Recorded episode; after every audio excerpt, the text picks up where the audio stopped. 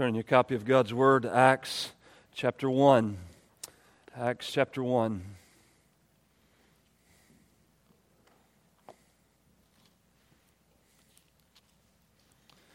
Verses 9 through 14.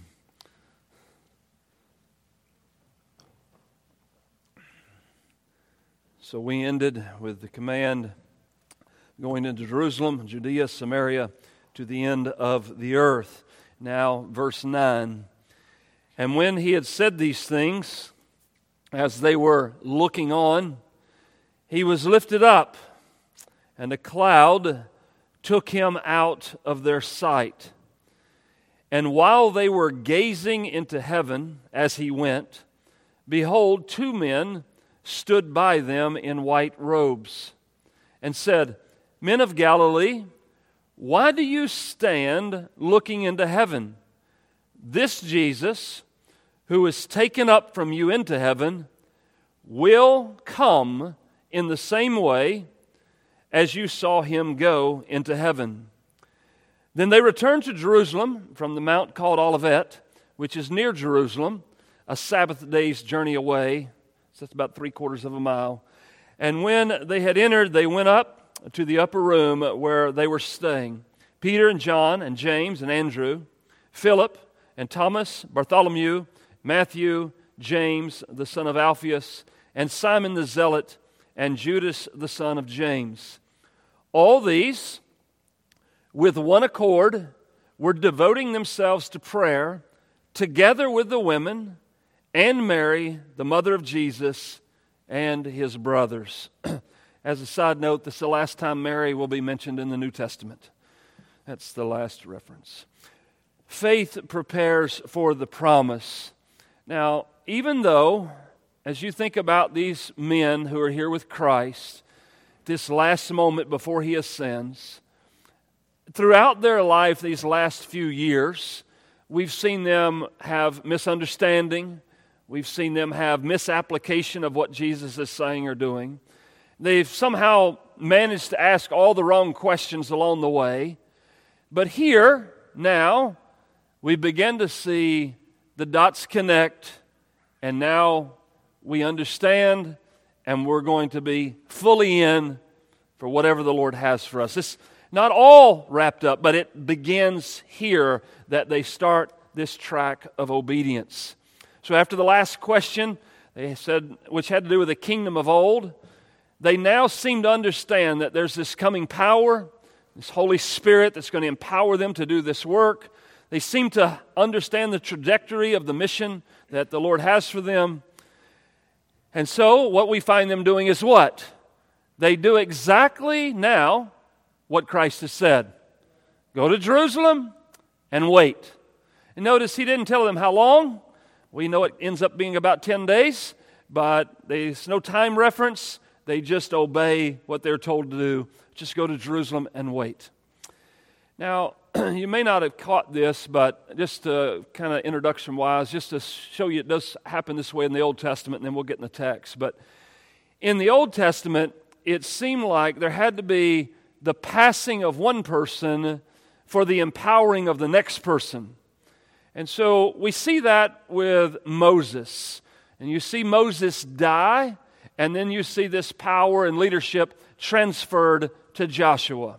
I'll give you the verse, Deuteronomy 34 9, and it says, Joshua the son of Nun was full of the spirit of wisdom. So notice, Moses dies, Moses is done, and now Joshua is filled with the Spirit, Spirit of wisdom. Why did that happen? Moses laid hands on him. So the people of Israel noticing this transfer of power, transfer of the Spirit of God, of wisdom, they obeyed Joshua and they did as the Lord had commanded Moses. We could go on and on. I'll give you one more. You see this with Elijah and Elisha. In 2 Kings 2 9 through 22, I'm not going to read all that text, but Elisha receives a double portion when Elijah is taken from him. So now, here, same precept, we have Christ is taken from them, and after he's taken from them, then they receive this power to be able to do the mission that they have been commanded to do. All right. My thesis this morning is that the eternally reigning Christ. I say that phrase on purpose because there are some knuckleheads that do not believe that Christ is reigning in full power yet. For whatever reasons that they're theologically inaccurate, I just want you to understand I hold the position that there's never been a time when Christ did not reign. He always reigns. You say, well, the world's a mess. Yeah, and He's reigning over it. The eternally reigning Christ supplies all necessities for the advancement of the kingdom until he comes. Know, I try not to chase too many rabbits, but our problems are we ask for stuff, we ask for stuff, and we ask for stuff, and we don't get stuff, and we get kind of put out with God because He didn't do this, He didn't do that, He didn't do these things for me. Look, He provides all necessities for the advancement of the kingdom. He didn't provide all necessities for the advancement of your flesh. There's the difference between those two. You want to go big for God? You want to take the gospel to the ends of the earth? You want to go to Burma and live 30 years and die on the mission field? You want to do that? He'll give you everything you need. You want to go and buy all the material junk you can buy and play all the stupid games on your phone that you can play? He's not helping you with that. But for the mission, all necessities will be supplied. Three points, three simple words ascension, arrival, and assembly. Ascension, arrival, and assembly. That's our message this morning. Number one, ascension. Take just a brief moment, turn in your Bibles to the end of the Gospel of Luke, to the very last verse, verses. Luke 24, and the heading of your Bible will probably say, The Ascension. Luke 24, verse 50. And he led them out as far as Bethany, and lifting up his hands, he blessed them. While he blessed them, he parted from them and was carried up, taken up, carried up into heaven. And they worshiped him and returned to Jerusalem with great joy and were continually in the temple blessing God. I don't want to belabor this verse long, but I think in verse 52 that they worshiped him at the ascension is a clear recognition of understanding his deity, that everything he has claimed to be, everything that he has claimed to do, everything he claims for the future, they have concluded it's true. That demands worship. They worship him. All right, so you see the ascension at the end of Luke. Luke, writing here in Acts, is talking about the ascension once again. It was important to him. Verse 9 a cloud of transport. Very simply from the text, we know this it's a, it's a passive verb. He was taken up. If it's a passive verb, somebody did it to him. So here he is on earth. There's another person, another agent doing something. God the Father takes up Christ and brings him up to heaven. He can do it with Elijah, he can do it with Christ. Right before their very eyes, in visible form, Christ is taken up. You say, this looks like one of those sci fi movies. Forget sci fi. This is supernatural, God working power in which He takes up His Son into heaven. You say, I don't know if I believe that. You must believe that to be Christian. Christ has been taken up unto glory. It is a supernatural act of God. It's not the common occurrence of the day. It doesn't happen every five minutes. It happened in history here in this text. God is the one who took him up. There's cloud, a cloud associated here, and clouds are associated with God's glory. In Exodus chapter 40, verse 34, the cloud came down and covered the tent of meeting. When you read that phrase, the next line you get is, and the glory of the Lord filled the tabernacle. Cloud descending, tent filled with glory. It was so heavy, this glory of God, Moses wouldn't even go into the tent because the cloud had settled on it. The glory of the Lord filled the place. And then you'll see in Luke 9, is the story of the transfiguration. Christ is exalted and lifted up before them. There's Moses, there's Elijah beside him. And it says in that passage of Scripture about the Transfiguration, who appeared in glory and spoke of his exodus, which he was about to accomplish at Jerusalem.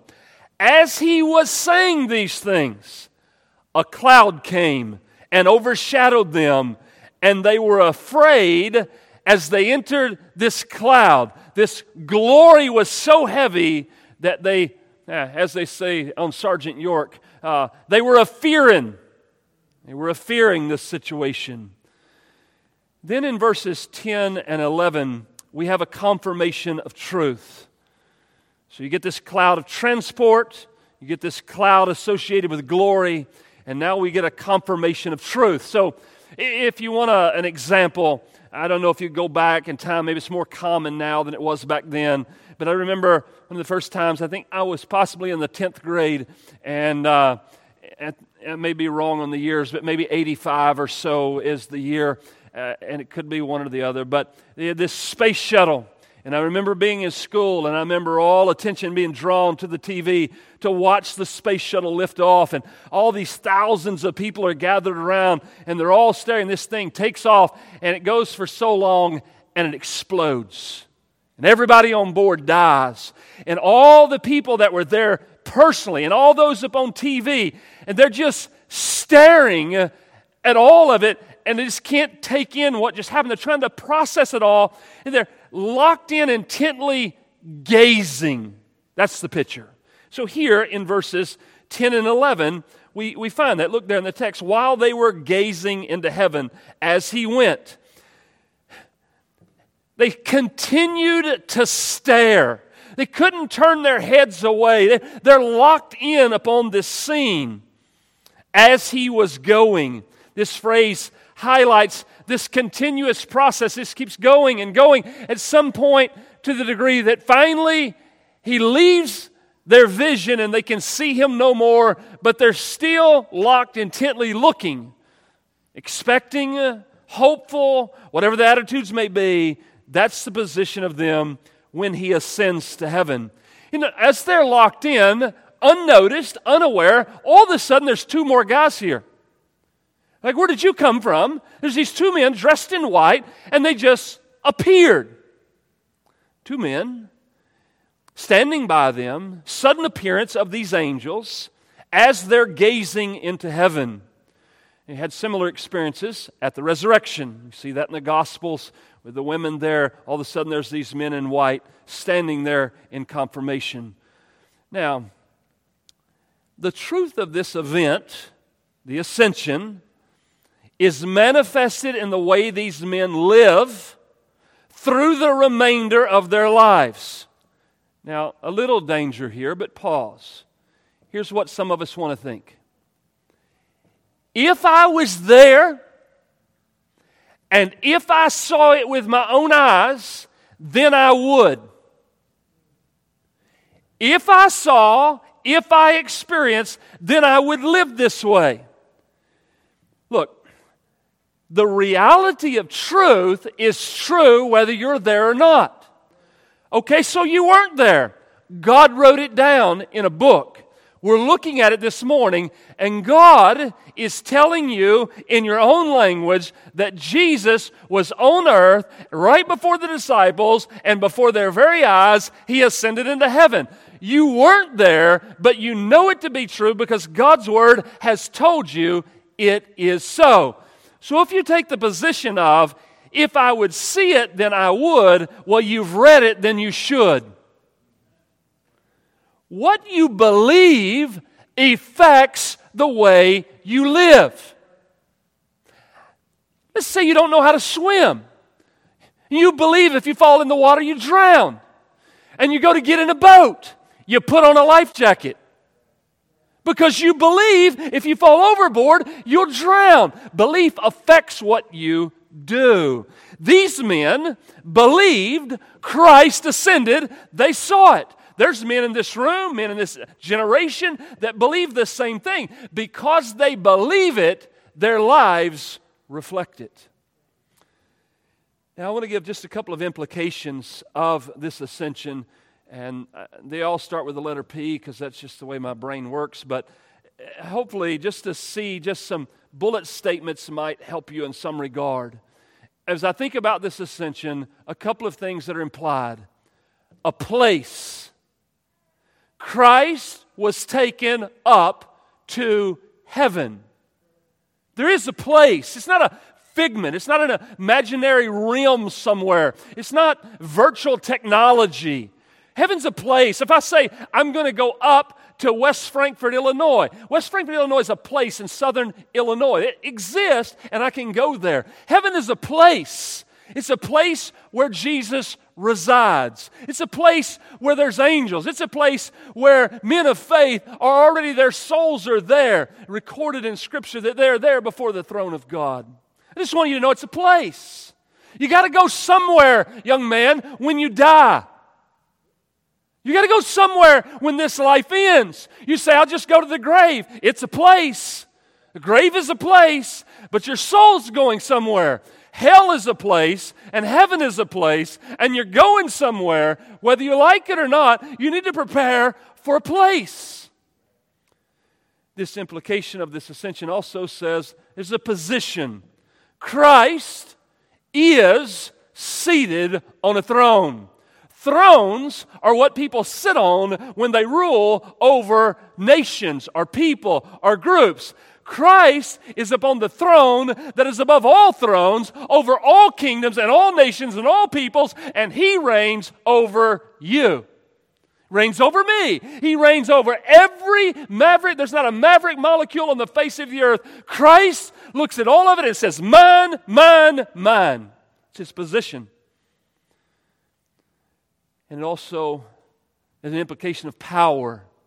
Christ is reigning now over everything. Sometimes people say stuff like this well, why doesn't God just understand this? If you say, why doesn't Christ, implication, do this, do this? Just know this it's not out of the scope of his power. So if it's not being done, it's because he chose not to do it. It's not because he's unable to do it. There's a difference between the two. If, I, if, he, if, it's not happening, his wisdom is doing right by not bringing it to happen. We do physical health this morning. We can talk about my dad. We can talk about people in this church. We can talk about events. We can talk about cancer. We can talk about hearts. Why didn't God do this? Look, He can create you out of nothing. I'm pretty sure He can fix your heart. He can do whatever he wants. He has that power because of his position, because of where his place is. And there's could be a lot longer list. I'll give you one more. It, this ascension is a precursor. Glory, glory, right? It is a precursor, a forerunner. Christ was taken up. He's the forerunner, meaning what? We'll be taken up as well. There's hope here. The one who has ascended will cause us to ascend on that last day. Number two, arrival. Look at verse 11, the second half of verse 11. These men had asked why you stood looking into heaven. It's Jesus who was taken up from you. And then you see this last line will come in the same way as you saw him go into heaven. Men are vague, men are confused, men are unbelieving in so many things. Scripture is very, very clear. You can wrestle with it, you can come up with your opinion, you can come up with your theology, you can write yourself a book and claim yourself to be famous. You can do whatever you want to do, but the text says he will come. And not only will he come, but he tells us how he'll come in the same way he was taken up. In this same type of manner that you saw him go, that's the manner in which he is going to come. Let me remind you of some scriptures. One's enough for me. The end of verse 11 is enough, but let me give you some others. Let me set these in your mind or in your heart this morning. I don't know whether they're true for you or not, but expectation. Think about it. Do you have any? Do you have any expectation? The sad reality of our world is, is we have more expectation for a fat guy in a red suit that doesn't exist and doesn't come down to a chimney. We have more expectation for him than we do for the coming of Christ. You don't believe it? Just look at the stores. They probably already got Christmas trees out. I mean, getting ready. Like Santa might come. The guy's not even alive. Expectation. 1 Corinthians 4, verse 5. Therefore, do not pronounce judgment before the time before the Lord comes. Or 1 Corinthians 11 26, in regards to communion. For as often as you eat this bread and drink this cup, you proclaim the Lord's death until he comes. Then you get 2 Thessalonians 1:10. When he comes. Words are important. It says when. It says when in the Greek text. It does not say if, but when, because he will come. Expectation. Secondly, I'd say to you this entourage. He's not coming by himself, not coming alone. It's a big event. Matthew 25, 31, when the Son of Man comes in his glory and all the angels with him, all of heaven following the great champion of souls, the King of kings and the Lord of lords, and all of his company coming to gather his bride to himself. An expectation again, but an expectation that implies a warning. A warning. And so I say to you this morning be cautious as to what you think individually in regards to these words until he comes. Be warned. Quote, this is what the scripture says in Luke 12, or I mean Luke 9. For whoever is ashamed of me and my words, of him will the Son of Man be ashamed when he comes. When he comes, what? In his glory, and the glory of the Father, and the glory of all the holy angels. If you're ashamed to talk about the return of Christ, when he comes, he will be ashamed of you. Be warned, be cautious. Now, I know it's a lengthy read, but I think we need to read in order to get it. I don't want to paraphrase at least this one reference. You see, because when I talk about expectancy and his coming in this entourage and this warning, I want you to understand the importance of this before you drift off to sleep or something or start playing on your phone. So listen. You and I have to give an account. This is the problem. We have to give an account. So turn in your Bible to Luke 19. Just hear the words of the Lord. I, am not even going to give any commentary on this. I just want to read it. Just want you to hear what God says. Luke chapter 12, verse 35. And the heading, which is not a text, but a heading, it will say something like, You must be ready. But listen to this as we think about giving account to the Lord when He comes. This is what the text says, starting in verse 35. Stay dressed for action. Keep your lamps burning. Be like men who are waiting for their master to come home from the wedding feast, so that they may open the door to him at once when he comes and knocks. Blessed are those servants whom the master finds awake when he comes. Truly, I say to you, he will dress himself for service and have them recline at table, and he will come and serve them. If he comes in the second watch or in the third and finds them awake, blessed are those servants. But know this that if the master of the house had known at what hour the thief was coming, he would not have left his house to be broken into. You, must, you also must be ready, for the Son of Man is coming at an hour you do not expect. Peter said, Lord, are you telling this parable for us or for all? And, and the Lord says, Who then is the faithful and wise manager whom his master will set over his household to give them their portion of food at the proper time? Blessed is that servant whom his master will find so doing when he comes. Truly I say to you, he will set him over all of his possessions. But if that servant says to himself, My master is delayed in coming, and he begins to beat the male and female servants and to eat and drink and get drunk. The master of that servant will come on a day when he does not expect him, and at an hour when he does not know, and he will cut him in pieces and put him with the unfaithful. And that servant who knew his master's will, but did not get ready or act according to his will, will receive a severe beating. But the one who did not know, did not, and did what deserved a beating will receive a light beating. Everyone to whom much is given, of him much will be required. And from him to whom they entrusted much, they will demand the more. You know, our text says he comes. How will he find you when he comes? Be a good steward. In Luke, it doesn't use talent, it uses the word minas. Minas uh, is the monetary of three months' wages, if you will. Be a good steward of your minas.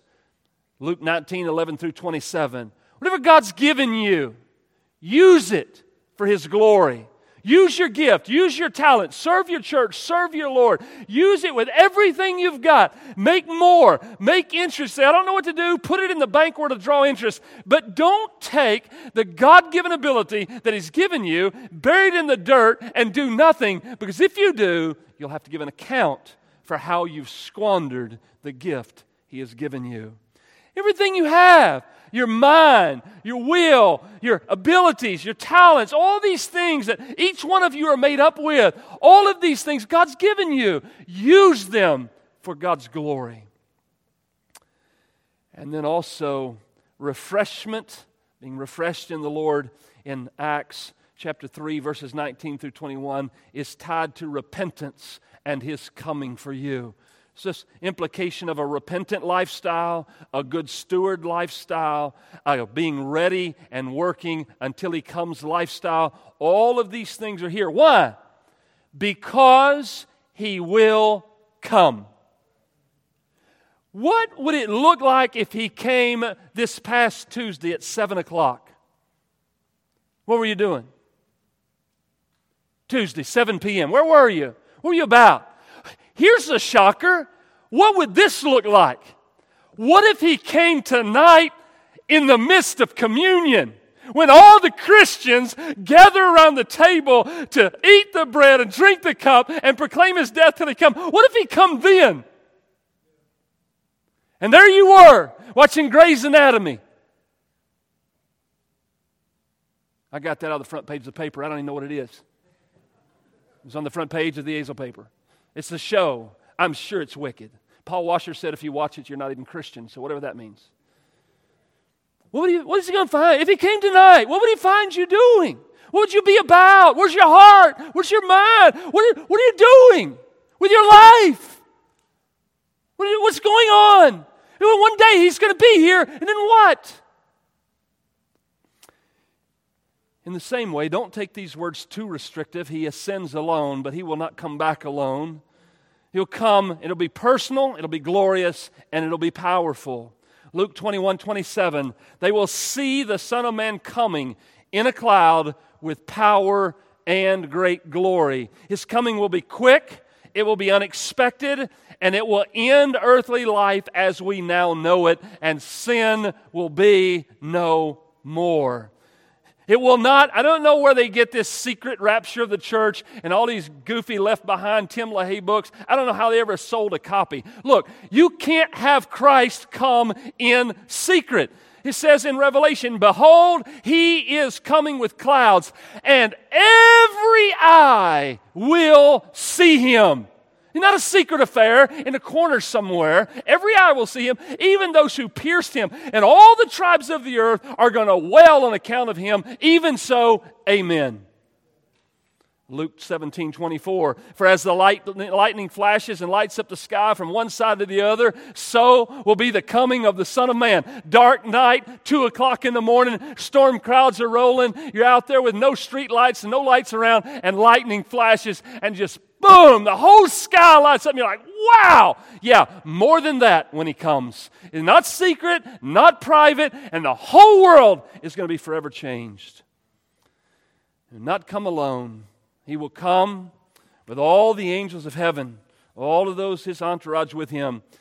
And 1 Thessalonians 4 14. For since we believe that Jesus died and rose again, even so, through Jesus, God will bring with him those who have fallen asleep. For this we declare to you by a word from the Lord, that we who are alive, who are left until the coming of the Lord, we're not going to precede those who have fallen asleep. For the Lord himself will descend from heaven with a cry of command, with the voice of an archangel, with the sound of the trumpet of God, and the dead in Christ will rise first. Then we who are alive, who are left, will be caught up together with them in the clouds to meet the Lord in the air. And so we will always, so we will always be with the Lord. This is a Christian's expectation. 2 Thessalonians 1 7 to grant relief to you who are afflicted. Anybody here afflicted? Anybody have difficulty in life? When the Lord comes, there's going to be relief for the afflicted as well as to us. When the Lord Jesus is revealed from heaven with all of his mighty angels, all affliction's over, all sickness is over, all death is over, and we are gathered in his presence. He's not a secret coming, a seven year waiting, and a bunch of goofy left behind books, and then something else. When he comes, just like he went, it's done. And if you're not ready, then hell awaits you. We must be prepared for this day. I believe in an imminent recom- coming. I believe in an immediate rec- coming. I believe in a bodily coming. I believe in the end of all things coming. Ask these questions as far as application goes. What are you doing in light of his coming? What are you doing? If he came today, would he be pleased at your preparation for him? Could you imagine this afternoon Jesus come to your house? What's your living room look like? Wait, what's, what's your house look like? Would you be embarrassed if the Son of God walked into your living room today? I remember back years ago, my seminary professor talking about the day Jesus visited. And he's like, he's coming on this day, and they cleaned the whole house up. Everything was perfect. Jesus walked in the room, and Jesus goes, I want to look in that closet right there. Oh, no, don't look in that closet.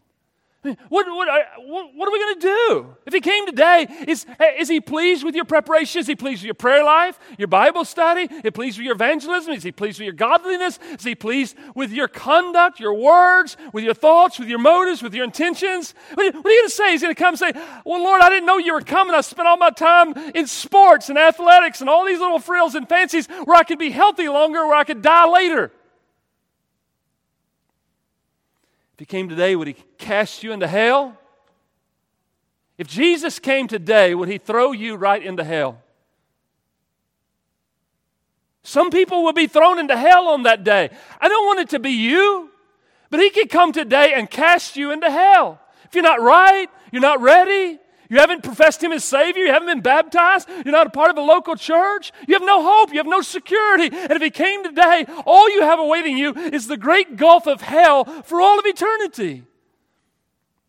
If he came today, would you be happy or sad? I never can get that woman's words out of my head. I said, unless the Lord comes. And she said, I hope it's not today. I have so much to do. Ma'am, if Christ comes back, what you have to do doesn't matter lastly, assembled. Chapter 1, verses 12 through 14. You have the list of names, you have their location, where they're at, you have what they're doing towards the end in verse 14. If you look there in verse 14, they, well, in verse 12, they return to Jerusalem, but in verse 14, they're in one accord. They're devoting themselves to prayer. The women, Mary, mother of Jesus, and his brothers. Obedience, they're doing exactly what Christ said, devoted to prayer. They're persisting in prayer, busying themselves with prayer, engaged in, devoted to. Like the other scriptures would say, be constant in prayer, Romans 12. Continue steadfastly in prayer, Colossians 4. We'll devote ourselves to prayer, Acts 6 4. It's continual prayer life. Now that's what they're engaging in. Don't miss the connection. Jesus says, this will happen. The Holy Spirit will come and you will receive power. Divine sovereignty. This will happen. What do you do with divine sovereignty? You engage in human responsibility and you go and you pray that what He guaranteed would come. You see how this helps you? You know, you don't take some kind of view of Scripture. God's sovereign does whatever He does, so I'm not going to do anything. God's sovereign, so I pray all the more. God's sovereign, so I preach all the more. God's sovereign, so I share the gospel all the more. God's going to save whomever He's going to save, whenever He's going to save them, however He wants to save them. And because of that, I'm going to engage in evangelism. They devoted themselves to prayer in one accord, one mind, one purpose, one impulse, together, unity. Without the unity, without unity, the church will never be healthy and the church will never be fruitful. I would refer you to Luke 18. We got a little bit of time. You glance over at Luke 18. It might be a story you forgot along the way. Maybe you hadn't read it in a long time. So we're talking about unity devoted to prayer until the Lord grants the promise. So it reminds me of Luke 18. It's a shorter read, but let us read that parable of the persistent widow. 18:1 he told them a parable to this effect that they ought always to pray and not lose heart. He said, In a certain city there was a judge who neither feared God nor respected man. There was a widow in that city who kept coming to him and saying, Give me justice against my adversary. For a while he refused, but afterwards he said to himself, Though I neither fear God nor respect man, yet because this widow keeps bothering me, I will give her justice, so that she will not beat me down by her continual coming. And the Lord said, Hear what the unrighteous judge says. And will not God give justice to his elect who cry to him day and night? Will he delay long over them? I tell you, he will give justice to them speedily. Nevertheless, when the Son of Man comes, will he find faith on earth? God said, I will, and the church responds by devotion to prayer, persisting until the answer is given. I assume in the upper room for 10 days they continually prayed until the Spirit came and granted them power. Now, I also want you to see this the diversity of the group. I'm not going to preach all these names, but I do want you to see a little bit of diversity here as we wrap these things together. I do want you to note this and understand this. Jesus' brothers before this were unbelievers. You can look at Mark and you can look at John.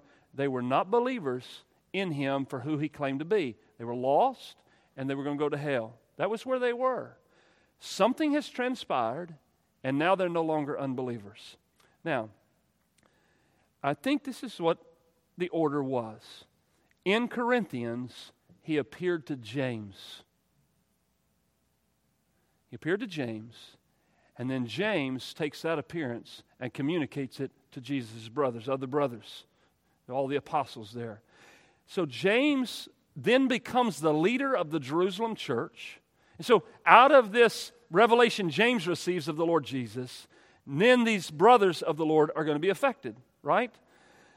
Particularly the Lord's brothers were acknowledged alongside the apostles as a distinct group. Here's these brothers. Later on, it says, Do we not have the right to take along a believing wife, as do other apostles and the brothers of our Lord? There's this group of brothers of the Lord who are Christian. I just want you to see that these unbelieving brothers come to a position of believing. All these one accord, devoting themselves to prayer, together with women, with Mary, with Jesus, and his brothers. And you say, why are you trying to, uh, you know, emphasize this? Because you could have walked in this room today as an unbeliever. And you could walk out of this room as a believer. That's why I'm emphasizing it. Jesus' own brothers are unbelieving, but now they're believing. This is the way it works. You leave unbelief and you believe. Believe upon the Lord Jesus Christ. Believe He died on the cross for you. Believe He was buried in the tomb. Believe He rose from the dead. Believe that He ascended and believe that He's going to return and gather His church unto Himself. Believe on the Lord Jesus now. Arita, right now, believe on Him. Believe Christ with all your heart, all your soul, all your mind. Believe Christ. Say, what does it mean to believe? It means to give yourself to Him. I trust Him and Him alone. If I die right now, I'm going to heaven because of Christ. I got nothing else. I just believe Christ. He's my love. He's my heart. He's my everything. He's my world. Direct your attention to what the Lord says Devote yourself to attaining the promise by means of prayer. You're sitting in this room, you say, Well, sometimes, preacher, you talk about election. Sometimes you talk about predestination. Sometimes you talk about foreknowledge. And, and you don't, you know, back when I was growing up, you, at the end of the service, you're supposed to walk down an aisle, raise your hand, repeat some kind of prayer. I don't even know how to get saved around here. Let me help you. Devote yourself to prayer and ask God for mercy. Ask Him to help you to believe upon Christ. For how long? Until you believe Christ. Just keep praying until you believe Him.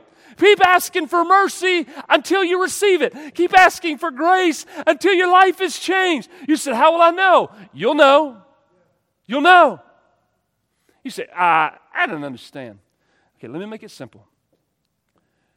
You're single, you're 25 years old minding your own business, and you walk into Walmart and you see this girl, you don't know her name, you've never saw her in your life, and all of a sudden you're in love.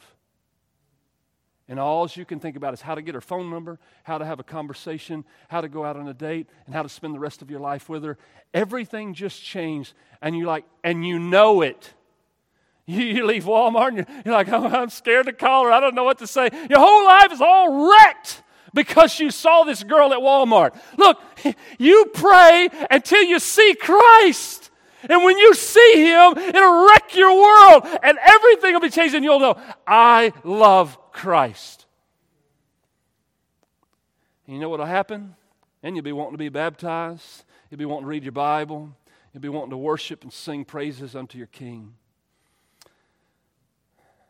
Jesus' brothers were unbelievers. They became believers because of the resurrection and the ascension.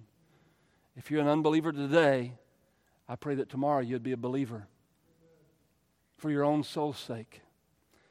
In conclusion, believe or remain in unbelief. That's your options. Everybody in the room, believe or remain in unbelief. But the truth of what's spoken from this text remains the same.